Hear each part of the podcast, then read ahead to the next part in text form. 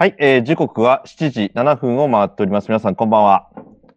えー下関から、えー発信します。えー社会課題持ち込み型ライブトーク番組。えー今回、まあ、前回からですね、えー持ち込み型に変わりましたが、ジョイン08さん、今日で52回目を迎えました。えー番組進行役、パーソナリティの北尾洋二です。今日はですね、ちょっとあのーえースタート遅めでございますが、終わりもちょっと早めに終わろうと。いうような形で。まあ、今日はですね、あのー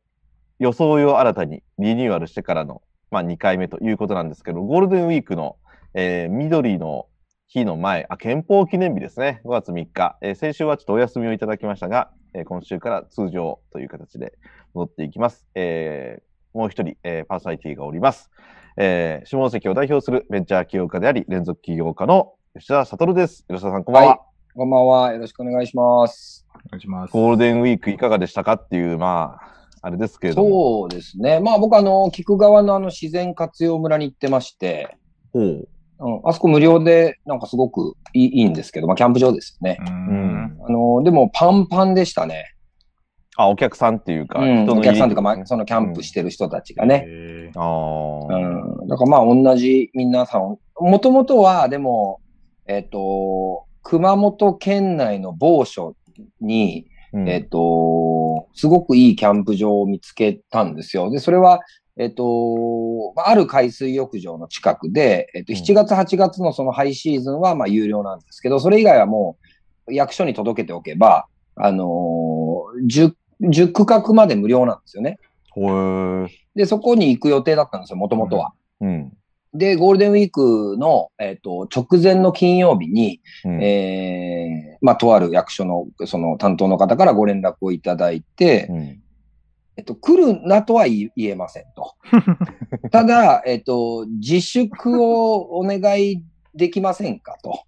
ーえーだから、これは強制ではありません。という、まあ、ご連絡いただいたんですよ。まあ、えっと、翻訳すれば、えーもし何かあった時に、私たちの責任ではないということを事前にきちんと確定をさせておきたいのでお電話したんですけど、えーあとはあなたの自由ですってことですよね、要するにね。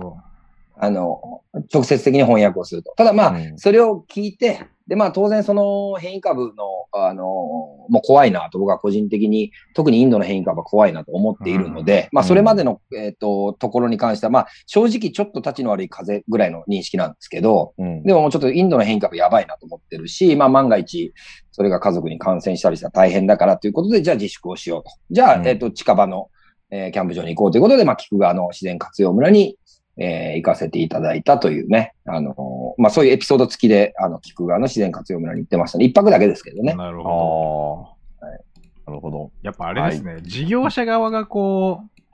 う、なんていうか、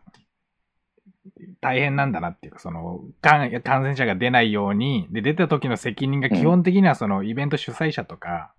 なんかやってる側、運営側に来ちゃう時代になっちゃいましたね。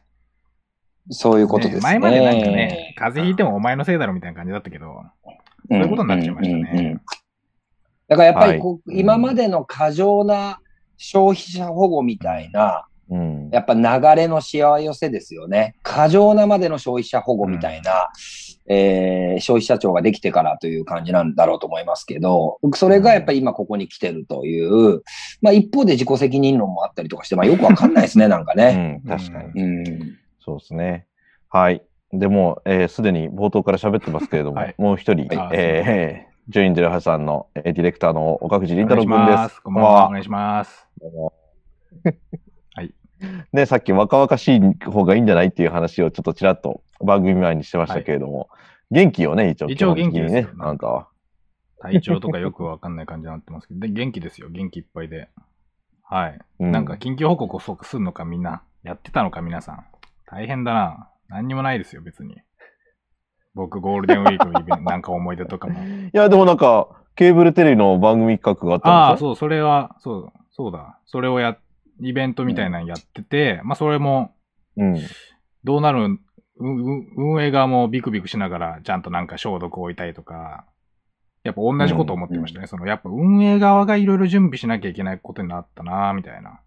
でも結局なんか、うんちょっとしたオフ会みたいな番組のこうファンの方と交流会でしたけど、100人ぐらい来てて、大丈夫かみたいな。そういう、まあ、うんまあでも、みんなそう、一応それなりに気ぃつけてやって、まあ、ひ人来るんだな、みたいなことは思いましたけど。うーん。うーん。ねまあ、もう、ウィズコロナでしょ。ねね。まさにね。う。うんん。そうなんですよ。うんで、これどうするんですか？はい。なんか、前回、あの、50回目で、うよし、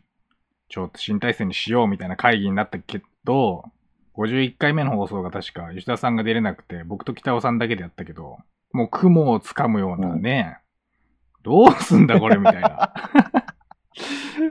いや、最初はそれはそんなもんでしょう。それは、あの、問題ない。とりあえずコメントは読むみたいな。そうそう。でもそっちの方がコメントが来るっていうね、ことかもしれないね。うん、意外とね。エンゲージメント結果として高くなってそういうるっていうことありましたけど。はい。そうそうそうそう。まあ続けていく先に何かね、見えてくるんじゃないかなという気はしてますけどね。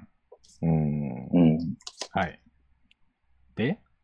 まあでも僕はちょっと今日、あのーテーマというか、まあテーマというべきかわかんないけど、まあ、えーこの最近思ったことの中でお、持ち込み、うん。早速。確かになというね、うん。持ち込み、えーうん、これ社会課題なのか、まあ人間課題なのかよくわかんないですけど、まあ社会課題かな、やっぱりね。うん。うん。あのーまあ、もともとのきっかけは、えっと、子供がまあいるので、うん。えーまあ、例えばこう、えー喧嘩になってどちらかが泣いている時とか、えーもしくはこうご飯ができたけどゲームをやめない時とか、そのまあ何かこうフェーズを変えないといけない時が、えー子育ての場面ではたくさんあるわけですよ。保育園お迎えに行って、えー早く家に連れて帰りたいんだけど、えー友達と保育園の中にある滑り台で遊び始めて、こっち側に変えないといけないとか、えー変える方向に持っていかないといけないとか、そまあそういうようなことが、まあ、ただ、こう、子育てのフェーズで、あの、段階ではあるんですけど、うん。でその時に、えーまあいろんな、あの手この手を使うわけですよ。まあ一番簡単なのは、えーご飯全部食べたら、えーお菓子を食べようとかね、うん。例えばね。えーここでこれで帰ったら、じゃあ帰りにセブンイレブンでアイスクリーム買って帰ろうよとか、別の方にこう、気を向かせるうということを、まあ、親御さん、僕も含めてね、あの手この手でこう頑張ってこう子供のフェーズを変えていくっていうことをやるわけですけど、まあその時に僕はふとちょっと思ったんですけど、うん。人間って、えっと自分自身での100%純粋な意思決定ってどれぐらいやってんだろうっていう疑問が、まあその時にふとね、あったわけですよ。100%自分の純粋な意思決定というものが、今のこの資本主義社会を生きていく中で、僕たちはどれぐらい自分で自由な意思決定をやってるのかって、えー真面目に考えたことなんてないわけですね。で、それをふと思ったんですよ。子供ってこうやって、えっ、と、外部からの影響、もしくはお菓子、もしくはセブンイレブン、アイスクリーム、えーゲームとかっていう外部からの刺激によって自分のやりたいと思っていたその意思をけ、意思決定を翻して別の意思決定をする。えーそういうふうに子供、親が誘導することによって、えーなんかこう、バランスを保っているみたいなことを、まあ、僕たちやってるわけですけど、じゃあ自分ってどうだろうって考えたときに、あのーちょっと意識してみたんですよね。で、夜寝る。よし、寝ようって、これはまあ自分の意思決定ですね。で、腹が減ったから飯食おうって思うのも自分の多分意思決定なんですけど、じゃあ何を食べようってなった時に、世の中にはびこっているマーケティングとか AI によって、僕たちはじゃあ本当にそれを意思決定、今日このラーメン屋で食べようということを意思決定してる曜日が何日ぐらいあるのかとか、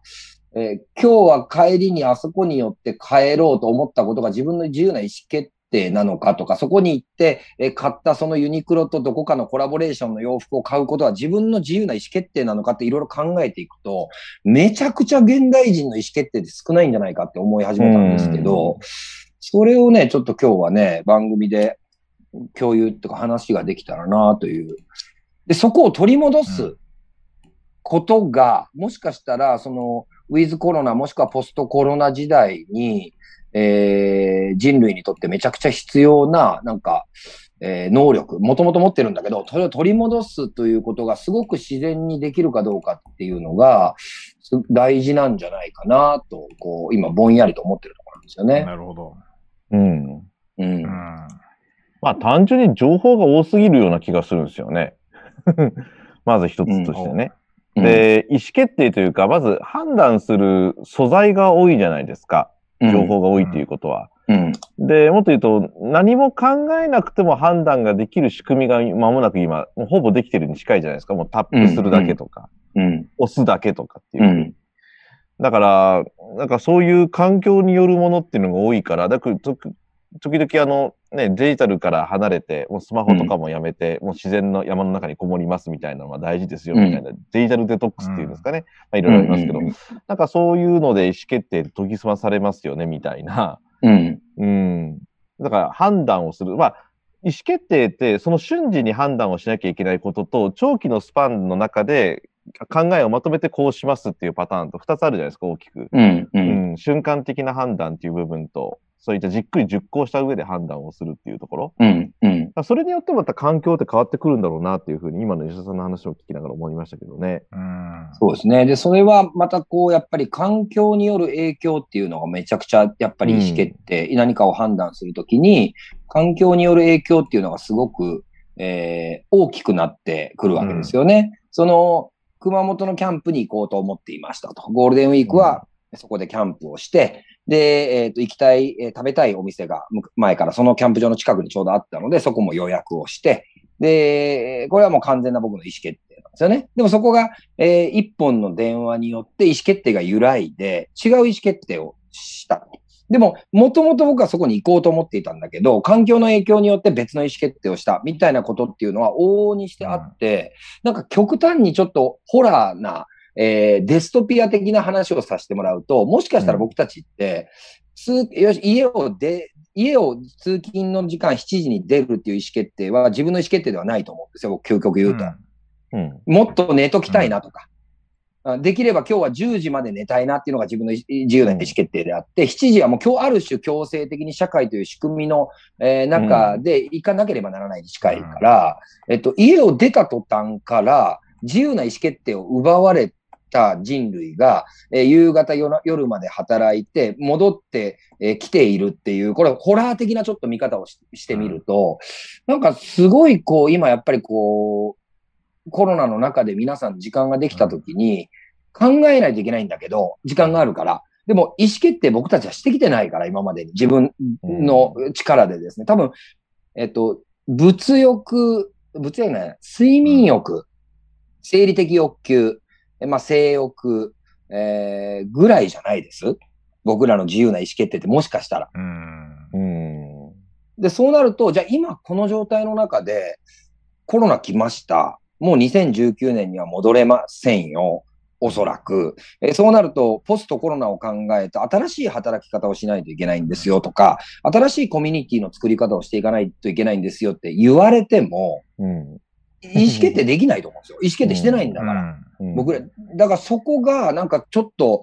現代社会の闇じゃねえのっていうふうにちょっと思うところまで、そのある、えー子供との会話をきっかけに、まあこういうふうに考えるのが僕の趣味なので、勝手に頭の中で考えてるわけですけど、うん。うん。ただこれはまあ何の答えも当然、あの、あるわけでもないし、ただそういうふうに自分を眺めてみたときに、恐るべき、えーことなんだけども、ほぼ自分の自由意志では決定してないってことに気づけるわけですよ。うん。うん。だからそこがこれからじゃあ、世の中が変わっていく中でね、適応していく、いかないという意思決定もあるんだけど、うん。まあ、い行くという方向に行ったときに、やっぱどこか僕らがそれぞれが意思決定をしていくっていうことを取り戻していかないと、まあきっと何も変わらないし、それが投票率37%につながってるんだろうな、みたいな、結局のところですね。うんう。ん。うん。という感じなんですよいやね。僕も似たような、ちょっと違うけど、似たようなことを思今日思って、うんなんかその、うんなんか自分の感性みたいなものって全く信用できないなっていうか、なんか限界があるなっていうか、その、聞いた話です、なんで嘘かもしれないですけど、なんかアフリカのね、うんどっかの国の部部族の方たちは、なんか夕焼けを見ると怖くなるんですって。うほうなるほど僕らなんか夕焼け小焼けで日が暮れてとか、なんか日本人はとりあえずなんか夕暮れってなんか美しい、なんか景色として捉えるけど、うん。あっちの人からすると、明かりが消えちゃうんで、すげえ怖いんですって。うん。うん。ってなると、まあその、やっぱ人間の感性って本当にその文化とか社会みたいなものが、いかに自分につ、なんかこう、染み込まされてるかみたいなことを、すごい思ってるか、なんかそう、まあこれちょっと意思決定の話じゃないかもしれないけど、だから何かを感じるみたいな時、ことすら、実はもうだいぶかなり社会とか文化によって規定されちゃってるなみたいな。だからなんかその、うんロジカルシンキングに対してのなんか直感でいこうみたいな話とかも、なんかもうちょうんちょっとも大したことねえな、みたいな、その、だから、その、やっぱりその、文、なんか例えばもうちょっと、他の例で言うと、ゴキブリに対してやっぱ僕はある時期からすごい嫌悪感を覚えるけど、北海道の人たちはうんゴキブリ見たことないから、興味津々で見ちゃうみたいな話ってあるじゃないですか。だあれもやっぱりその情報うんとかそのまあ文化とかそういう周りの雰囲気みたいなもんが自分の体書き換えてって、もういつの間にか生理現象にまでなっちゃうみたいなことがうんあるなぁみいたいな方、これちょっとまあ似てるようでちょっと違うかもしれないですけど、まあいかにこの純粋自由意志みたいなものがないかってことはね、今日思いましたね、なんか。うん。うん。そうそうなんだあの なんだろう、僕ね、あの、吉田拓郎のね、人生を語らずっていう歌、お二人知ってます？わかんない。うん。なんとか、なんとなくわかりますうん。よ。。あの、冒頭の歌詞がね、あの、朝日が昇るから起きるんじゃなくて、目覚める時だから旅をするっていう、これまさに今のお二人の話をそのまんま歌詞にしたような感じなんですけど、だから、朝日が昇るから起きるっていうのは、これもう社会的な話で、さっきのアフリカの民族の話なんですけど、目覚める時だから旅をする。だから、要は自分の都合で自分が主体的に起きた時に、じゃあ旅をするかみたいな感じっていう、これ人間本位というか、だから、多分ね、その人間本位であるっていうことが、どこまで許されるのか、または社会的に許容できるのかっていうところじゃないかなという気がするんですよね。うん。だってこれ、人間本位でやったら、多分ルールをまずそもそも一対一にして、なんか、朝9時に出勤するんじゃなくても、お好きな時間にどうぞって言ったらみんなバラバラになるわけじゃないですか。うん。だから、この前、あの、国、政府が、あの、首都圏の、なんか、要は、そのコロナウイルス対策として、なんか、電数、電車の本数間引きして、で、それでなんか均等に走らせようとしたら、結局、なんか逆に集中して、結局元のダイヤに戻したというのバカバカしい話があったじゃないですか。うん。なんか、ああいうことって、結局、なんか、今のような、その人間本位というか、なんか結局社会の都合に僕ら合わせてるにいやいや、い歯車ですよ、歯車、歯車。僕ら。うん、そうね。そでね、やっぱりそこでね、やっぱり僕は一つ、あのー当たり前のことに気づいたんですけど、うん。えっ、と、まあ、オカリンが言ったように僕たちの感性、えーみたいなものも、まあ結局は外部環境によって影響をされて、うん。えー構築されているので疑わしいものなわけですよね。うん。うん、ただ、その、美しいものを見て美しいと思う気持ちというところは、まあ、きっとそういう気持ちってあるんだろうと思うんですよ。花火大会の最後の、えー連発を見たら僕は悲しい気持ちになるんですけど、うん。そのなんか悲しい気持ちみたいなのも感性みたいなところなんですけど、まあ、それ以外のところの直感みたいなところって、まあ、えーある種自由意志を持っていない僕たち、まあ、いわゆる動物である僕たちからすると、まあ、その辺もなんかこう、どうもうさんくさいと。ただ、じゃあ社会の中には、たくさんの意思決定で溢れてるんですよ。例えば僕は企業やってるので、まあ北尾さんも多分同じような体験、あの何回もあると思うんですけど、個人的には応援したいんだけどね。個人的にはそのあなたの考え、本当に賛同するんだけど、えっと、組織としてそれを応援するっていうのは難しいんだよねってよくあるじゃないですか。よくあるよくある。で、うんその時に、その、その組織が喋っていることというのは、いや、ニアリーイコールあなたが喋っていることですよねと。じゃあ、その、会社の意思って何なんだっていう、その会社の意思というものであったり、その団体の意思であったりするものを抽象化してなんか作り出すことによって、うん。僕たちは自分たちの意思を相手に直接的に伝えることから逃げてるから、うん要するに建前社会になっちゃってると思うんですよ。そうですね。うん。うん、だからここはやっぱ抜本的に変わっていかないといけない部分だろうと思うんです。これからうん先のそのポストコロナと言われる世の中を、あのー生きていくというか、まあ日本がこう、えー成長しないまでもなんとか現状を維持していくためには、多分きっとこの、えー建前社会みたいなもの、えーその中に自分たちの意思をどれだけこう、織り交ぜられるかみたいなところにやっぱトライしていかないと、ものすごく空想な議論が、えー組織の建前みたいな議論がやっぱ圧倒しすぎていて、うんそれに僕らがやっぱ振り回されてるっていうね、それを歯車ってまあ呼ぶんだろうと思いますけどね。ちょうど1年前のこの番組の時に、結構みんな、これ3人とかゲストで共通してみんな問題意識があったのが、そその資本主義ってもう、そうどうなのみたいになって結構議論あったじゃないですか。うん。で、今の吉田さんの組織では、ね、個人では応援するけど、組織ではって、これってまあ、言い方変えると経済的な合理性なわけでしょ、うん。そういった部分も含めて、たまあ本音の建前、まあ組織的な政治的なものは別としてでも、経済的な合理性で、だからいわ、総論賛成、格論反対とかもそうだろうし、うんうんうん。うん だから、これはやっぱどう超越して超えていくかっていうことですよね。うん。うん。そうこのなんですよ。辺がなんか一番純粋なのはオカリンの視まあ点じゃ僕はないかな一人法人、一一人株主、一人代表だから、そうですけど。まあ、その、いや、いや、僕全然、二人が言ってることあんまりちょっと実感としてわかんないですけど、そういうことあるんですか？法人としては応援できないみたいな。あるある。もうよくある。誰を、うんえ、どう言われるってことですか？そういうこと。そうね。要するにお断りの文言よね。ある種の。えー、ああ、なんか相手の会社の、なんか、なんとか部長さんと話してて、個人的にはいいと思うんですけど、会社としてはできないみたいな。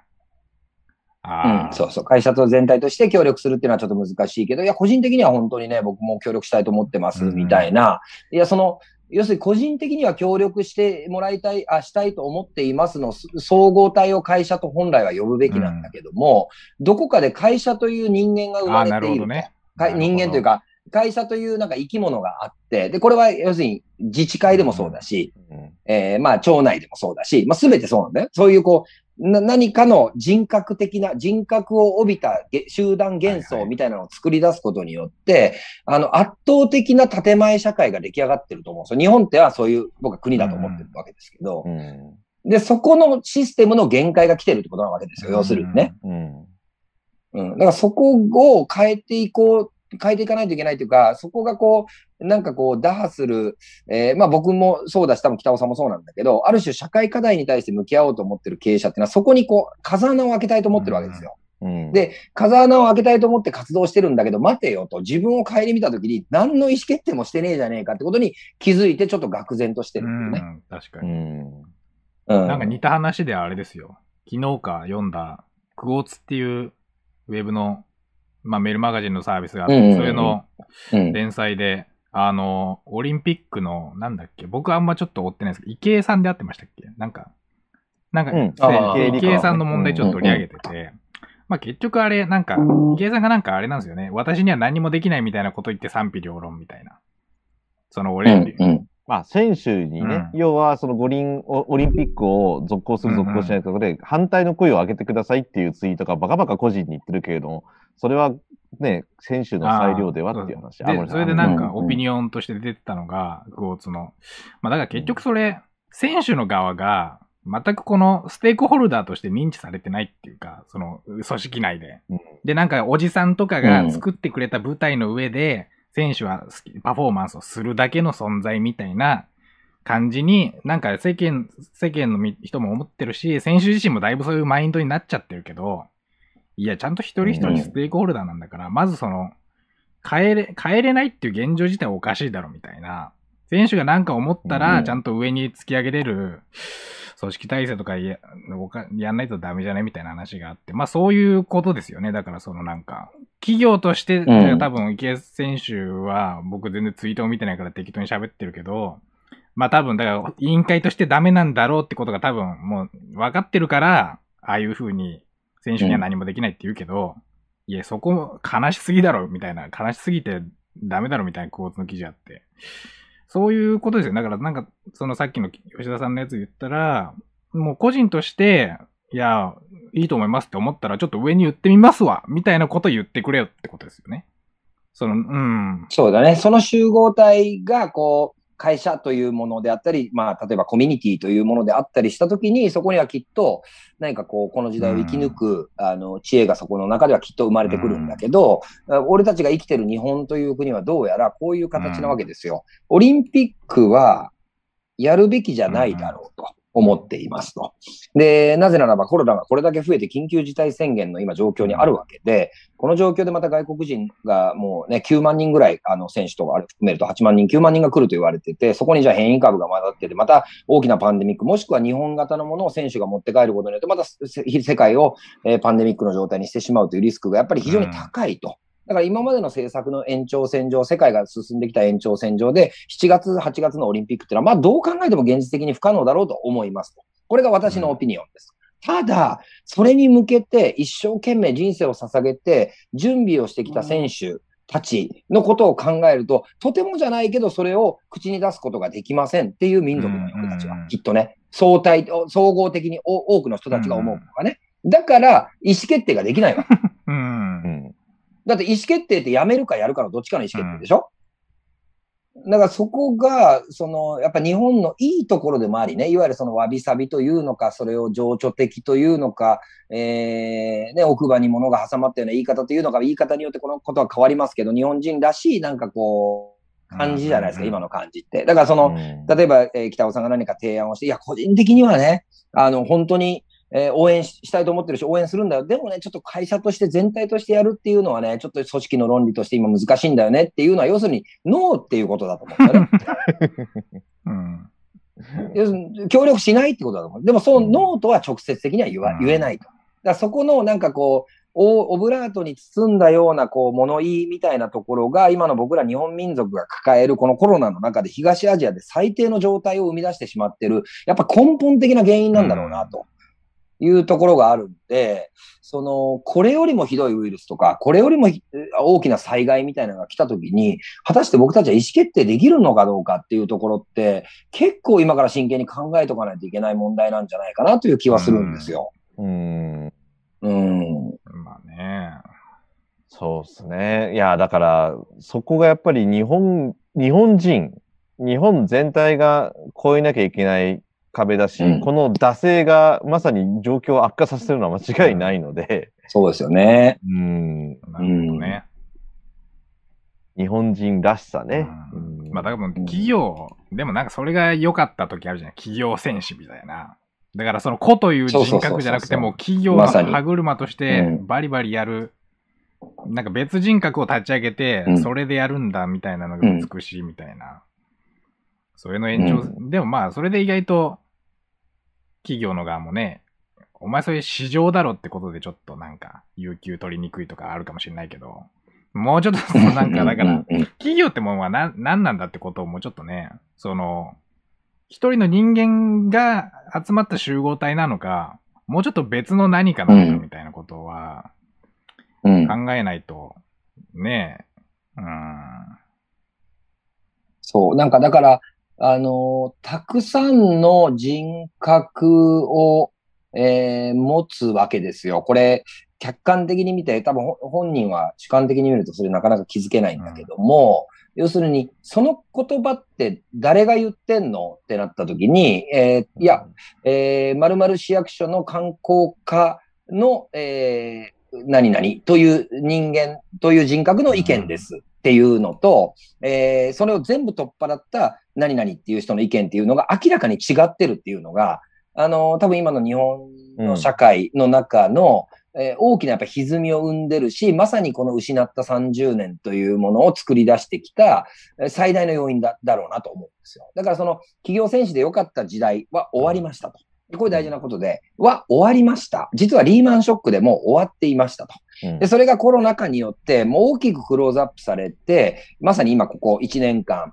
えー、まあ2019年度に戻れるだろうと思って過ごした2020年、失った2020年から2021年に変わったけど、全然終わんねえじゃねえか。そうなんです。もう終わらないんですと。これはね。で、あの、皆さんが、あの、ここまで、これが一番いいと思っていた2019年までの、あの、24時間働けますか的な考え方、いわゆる成長軌道に乗っていくっていう、こう GDP をいかに上げていくかっていうところは終わりましたっていうところにやっぱ立たないといけないんだけど、その、立てないんですよ。なぜかというと、各、そのセクションによって人格が生まれてしまっているから、その、なんか自分の意思がどこなのかよくわかんなくなっちゃってると思うんですよね。うんうん、これはね、やっぱり非常にこう僕らそれぞれが見つめ直すべき問題だと思うんですよ。確かにね。いよいよやばいぞっていうね、うん、感じがなんかするなという気はしますね。自分もね、うん含めてね。まあでもちょっと、で僕、喋っ、大丈夫ですか？なんか、いや、うんまあちょっと、僕は嫌なやつなので、すぐ反対意見を思いつこうとしますけど、まあ、そのうん一方で、例えばその、一人の岡藤倫太郎、吉田悟とか、まあ、北尾洋二とか、うん。まあ、それぞれ個人としての人格しか持ってないってなると、もうその、うん。そいつのなんていうのかな、好みとか人間関係とかうん。で、いろんな物事が進んじゃって、まあ、それはそれで良くない感じもあるっていうか、だからその、例えば、なんだろうな、うーん、なんかその、なん、なんていうのかな、例えば僕が、えーっと、えー、なんだろうな。なんかね、どうしよう。なんかめちゃくちゃ家族を殺されましたと。僕がね。って時に、まあ、うんムカつくじゃないですか、殺した犯人に対して。で、うん殺してやりたいって、まあ、個人的に例えば殺し返してやりたいって思うとすると。で、それは僕の意見ですと。まあ、ただ、この国の司法制度とか、なんかそれは被害者遺族の気持ちとしてそういうことは言えるし、もうやろうと思えばもしかしたら実行に移るかもしれないけど、いや、待てよと。例えば、まあ僕は会社をやってるし、そういえばなんか自分なりのメディアをやりたいとかいう、なんかそういう感じもあったぞみたいな。うん。そういうふうに別の人格が自分の中にあることによって、ある種、なんかブレーキになったりとかってあるじゃないですか。なんか、いや、やめとこう。うんその、例えうんば、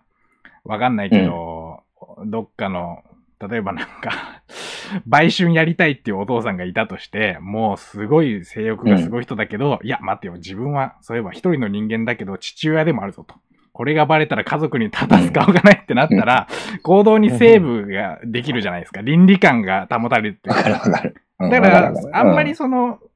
複数の人格みたいなものがあること自体はそんなに悪くないっていうか、むしろそういうことがあるからこそ意外と秩序みたいなのが保たれてる、うん、可能性もある。間違いない。そうそうそう。まあ、例えがいいか悪いかちょっと置いといて。すいません。あの、言言ってることは本当にその通りで、じゃあ、俺が言いたいのは、ちょ要するにその次やね、その、うん。いわゆるこう、自分に寄生する、うーまあ、寄生獣のように考えてさ、右みたいなのがさ、あのーたくさんの右があるとしてよ。それが、えー家庭の右であったり、えー例えば会社の右、何でもいいけど、いろいろこう自分が寄生する、二分に寄生してくる、えーいろんな人格があることによって、それはまあある種日本人であることもきっとそうだと思うし、それが、えっとね、なんていうのかな。何をもってこう正しいというか別として、多分一番わかりやすい表現であの表現すると、やっぱその、そのもの自体が正しい方向に向いてれば問題ないと思うよ。でその、例えば会社との自分としての顔みたいな、ただその会社がやっていることが、そのどうなのか、その、その会社でやっていることが、じゃあ全体の意識によって、えー決まったことなのかとか、そのチームでやっていることが、えー前例主義なのか、それともそうではないのかとか。えー例えば前例主義である組織というものが右手についてしまうと、もう前例のないものはできませんっていうことしかもう言えなくなっていくんよね、結局のところ。だから、な、何らかのコミュニティ、何らかのその、えーコモンセンスみたいなものに、こう、えー依存してというか、あの、規制して生きていくのが俺たちにが人間がなんとか野生から理性を保てるものであるということは間違いない前提として、それを規制する先である、えーコミュニティであったり、えーそういう団体であったりするものが、えーちゃんと機能してるかどうかっていうところが、めちゃくちゃ大事なフェーズじゃないかなと思う、今。うん。で、俺は機能してないと思ってる。ほとんど。してないですよ。うん。してない。だから、そのしてないものにの人格を持ってしまったときに、話がね、あのー前に進んでいかないわけ。いやいや、そう。だから、でもその、ためらいこそなんか B みたいなこともあるっていうか、その、ほまあ、とりあえず、だから個人としてはいいと思うんですけど、企業としてはね、いや、どうしようかな、みたいなのが、意外とこう、良かったりすることも、まあ、なくもない感じもするけど、まあ、その、多分、、吉田さんとか北尾さんの脳内の想定のケースだと、もう本当におかしい。いや、それ絶対やった方がいいだろうってことなんでしょうね。なんか多分、うん。うん。うん、いや、うん結局、30年っていうスパンを考えたら、ちょうど僕らとね、吉田さんって40代ですけど、バブルが崩壊したのが1991年ですよ。ちょうど30年前ですよ。うん、で、えっと、IT バブルの崩壊があって、で、世界、あの、いわゆる同時多発テロがあって、東日本大震災があって、いどのタイミングで10年スパンで必ず変わるきっかけっていうのが我々に与えられてるにもかかわらず、いやー、そうっすねみたいなことをずっと続けてるのがこの国なんですもういい、よね。もういいから、うんもう、そんだな30年もやってたらもういいから。もういいでしょっていうね。もうもう、もう、ちょっと分かったよねっていう。で、そこから分断されて、そこから生まれたのは分断で、まさにね。うんそこからば分断が生まれ、えー格差社会が生まれ、みたいな、えー26人か7人ぐらいの富で、えーね、世界の3分の1の人口が持っている富とイコールでであるみたいな状態に今なってるわけで、で、それがいい悪いとかっていうことじゃなくて、多分その、これから先進んでいくべき方向っていうのは、やっぱりその、ある種の意思決定によってにしかなされない。そのさっきの僕に連絡をしてきた担当者は意思決定してないわけですよ。うん、だから来ないでくれでいいんですよ、別に。コロナが今こういう状況だから、万が一うちのキャンプ場から出たらダメなんでうん。来ないでください。でいいんですよ、別に。意思決定として。は。あわかりましたって話じゃないですか。いやうん。来ないでくれとは言えませんと。ただ、自粛してくれるとありがたいですって、これどういう意思決定をしてんだっていう、要するに意思決定することを先延ばしして相手に対して意思決定を促しているだけで、今度は促された本人も、どう、どういうふうに考えたらいいかっていうところを、その本人あなたたちに任せますよみたいな、この対策やってて、オリンピックなんてできるわけもないし、できないね。できない、できない。だからす、そう、だからこ、こういうことがめちゃくちゃこの国多いから、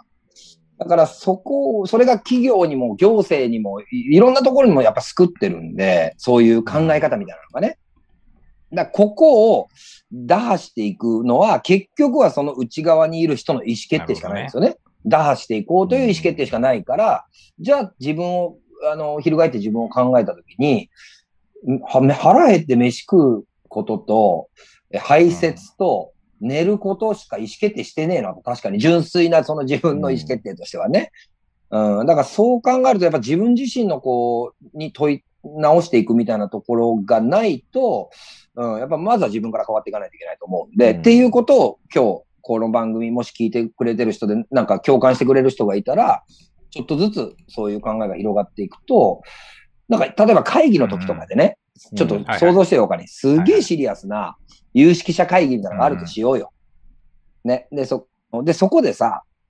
ある首長さん、首長さんとかさ、まあわからんけど、誰かその、えー偉い人たちがおってさ、じゃあ俺らそこにちょこんと座ってさ、ジョイン08さんやってる3人です、つって、なんかメディアやってるらしいねさ、はい、つってこう座ってさ、まあ重鎮さんたちがおるとしよういね。で、で、その人たちが言ってることが、もう、ちゃんちゃらおかしい話だったとしようよ。まああの、おやってる俺たちからすると。うん。それ2021年にそれマジで言ってるんですっていうことだったとしても、それ2021年に本気で言ってるんですあなたって、そのシリアスな会議の中で言えないじゃん、なかなか。勇気がいりますよね。勇気が。勇気いるよ。ね。うん。うん。で、それをパワーなく言える状態を作っていくことが多分、その僕たちが持つたくさんの人格がより良い社会に向けた動きに変わっていく、やっぱり出発点になると思うよね。なるほどね。でも言えない空気がある。それは何かっていうと分かんないけど、多分日本人独特の何かですよ、あれは。うん。あの感じって。まあ独特のっていうか多分キャンプ場とかの話で言うと、その、その電話の対応とかされてる方の権限ってものが多分はっきりしてないから、まあもしくはその、うん経営、もう企業として相手になんかこう、休みを促すような指示で行こうっていう、もしかしたら意思決定になってるのかもしれないけど、そうそう、そういう意思決定だと思うよ、きっと。権限がもうちょっと、はっきりさせるとか、うん主導権をちょっと、なんかちゃんと、やるみたいなことなのかな。何なんだろうな。うん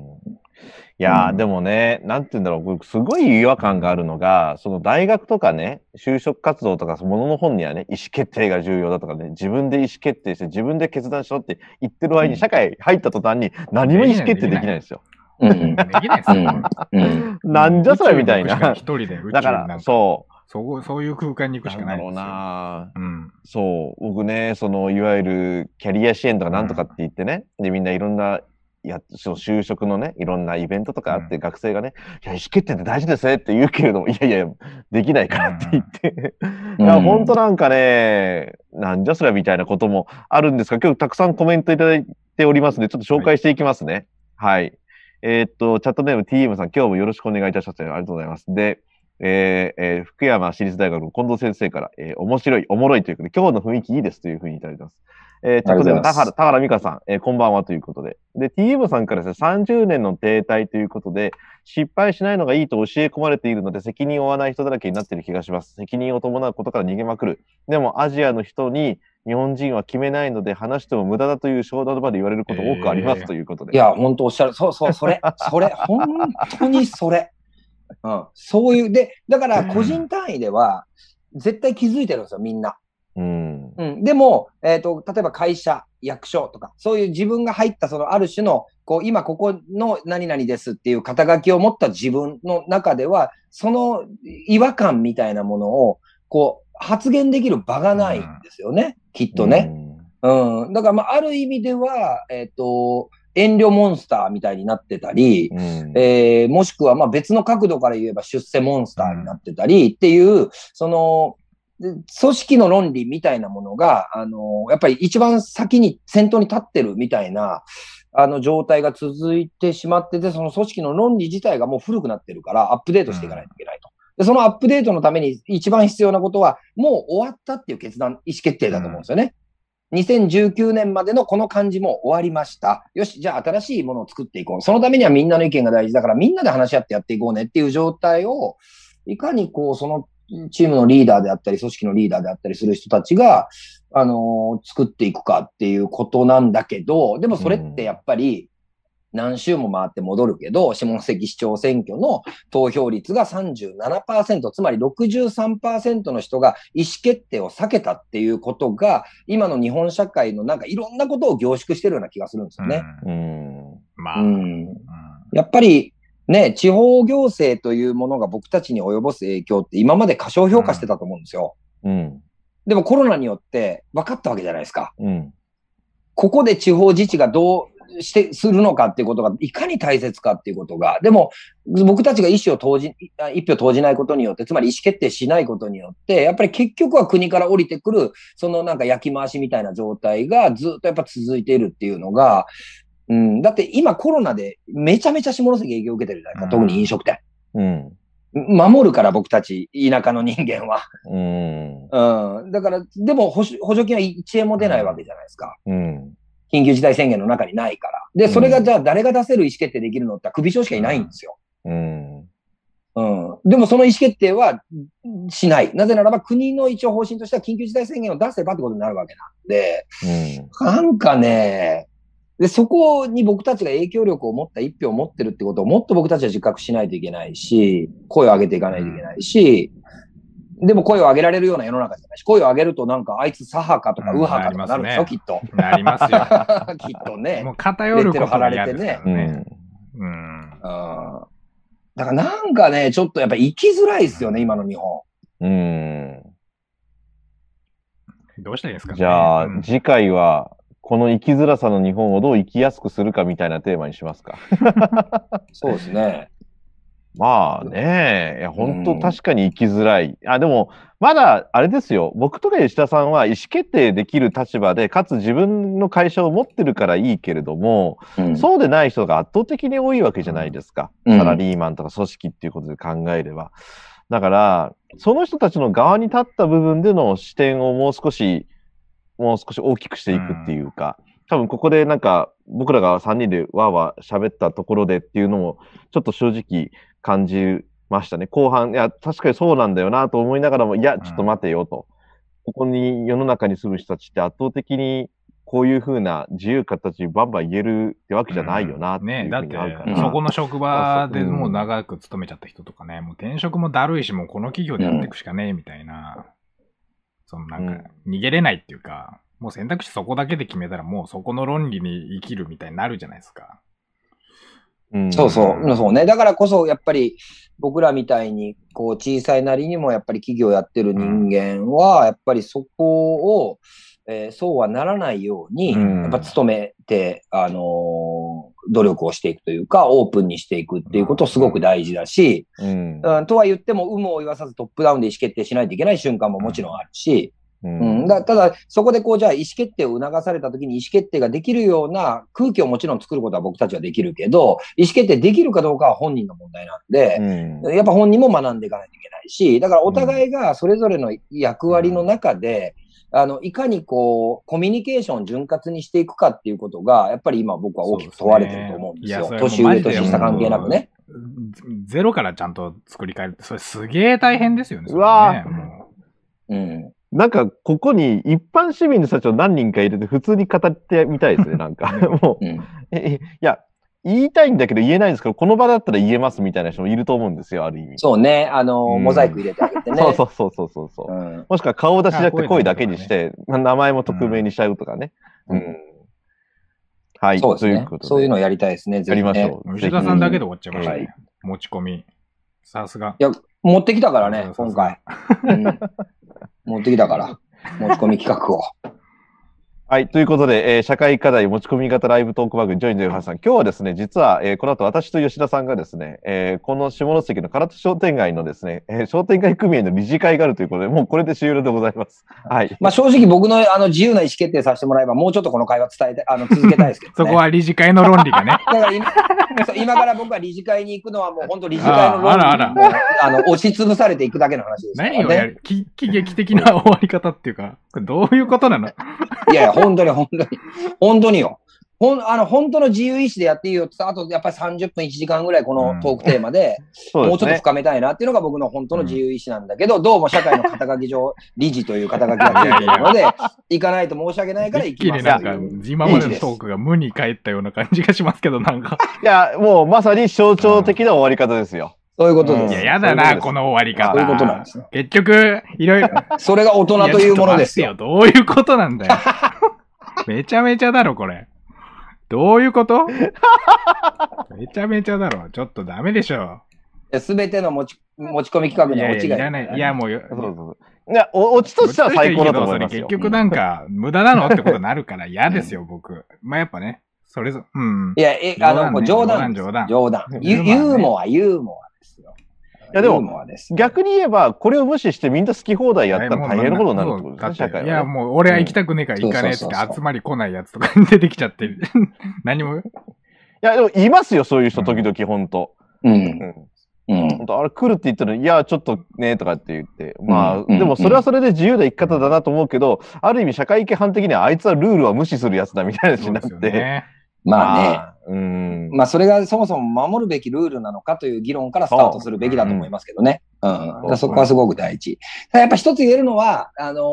まあ、さっきのちょっと冗談みたいなお茶は置いといて、本当の僕が言いたかったオチは、多分、もうその OS じゃダメですよってことですね。うん。僕らの頭の中に OS というものがあるとして、えーまあ、特に僕たち40代とか50代とかっていう僕らより上の世代、えーの人たち、もう30以下は、の人たちは、えーまあ、いわゆる失われた30年で生まれ育った人たちなんで、また価値観が違うの。そこから学ぶべき点は非常に多いと思うんですけど、少なくとも僕たち40代、50代、今会社でリーダー、組織でリーダー、チームのリーダーをやってる僕たち世代は、今、僕たちが持ってる OS じゃ、もうとてもじゃないけど、ポストコロナでは僕は戦えないと思ってますんで、うん OS をアップデートしないといけないですよね。そうですね。うんえっ、と、今、続々と、えー役員、理事が集まってきてますんで。終わりましょうはい、ありがとうございます。ちなみにね、あいや、ちょっといいコメントいただいてるんで、ちょっとね、チャットネーム TM さん。えー生きづらいのは、ひょっとしたら若い人が感じていて、海外に活躍の場を求めています。そんなやる気のある人が意見を言いやすい場を作っていかないといけないんだと思います。今日の話、うんとても共感します。で、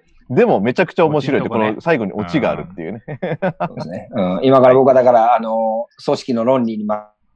あの、理事会に行きますんで、